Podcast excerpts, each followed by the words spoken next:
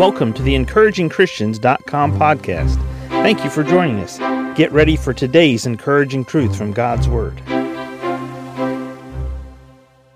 Colossians chapter 2 and verse 1. For I would that ye knew what great conflict I have for you, and for them at Laodicea, and for as many as have not seen my face in the flesh, that their hearts may be comforted being knit together in love, and unto all riches of the full assurance of understanding to the acknowledgement of the mystery of God and of the Father and of Christ, in whom are hid all the treasures of wisdom and knowledge. So, what Paul says here in Colossians to these believers at the church of Colossae, he says for believers in Colossae, he says for believers at Laodicea, and he also says for other believers that he hadn't been able to meet personally. And he said, This is my prayer, and this is my burden, and this is my desire, that their hearts might be comforted.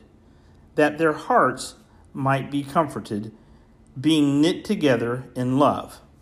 Now, this is important for all of us as we consider encouragement. When we need encouragement from God, we also need encouragement from God's people. We need encouragement from our spouse, our coworkers, our family members, our parents, our loved ones. We need encouragement. So, what the Apostle Paul says, knowing that all of us have a need for encouragement, he says that their hearts might be comforted. And the word comforted it has the idea of being called along to one side, to address, to speak. Now, once in a while, when you and I recognize that our hearts need comfort, it's important for us that we speak the truth and we speak comforting words to our own heart. Have you ever had a conversation where you're with yourself and you weren't as concerned with the answer as you were concerned with what you said to yourself first? The other day, I don't know what it was. I was in the morning getting ready, and I just I, I said out loud to myself, Are you okay?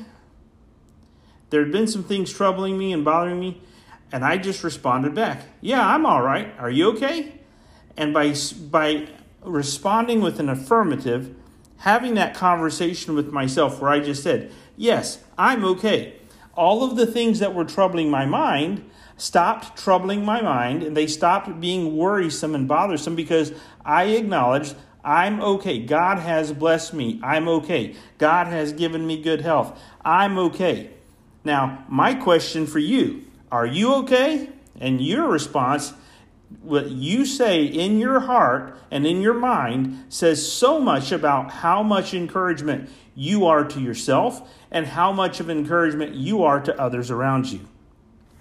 Paul said that their hearts might be comforted, being knit together in love. In other words, you and I need to be able to comfort one another with a spirit of love. Before we can comfort someone else, we have to be able to comfort ourselves. How are you doing in comforting yourself as a believer today? Are you focused on comforting yourself and, and don't take this next phrase out of context, but are you focused on loving yourself? I don't mean your flesh, I mean you as a person. All of us have a need to be loved. All of us have an emotional need that needs to be met with love, that their hearts might be comforted, being knit together in love. How are you doing with encouragement for yourself, with loving yourself? Are you filling your cup up emotionally so that when you interact with others, you also can comfort them and you can comfort them with the spirit of love? Thank you for joining us today for the encouragingchristians.com podcast. Please explore our website for more encouraging truths from God's Word.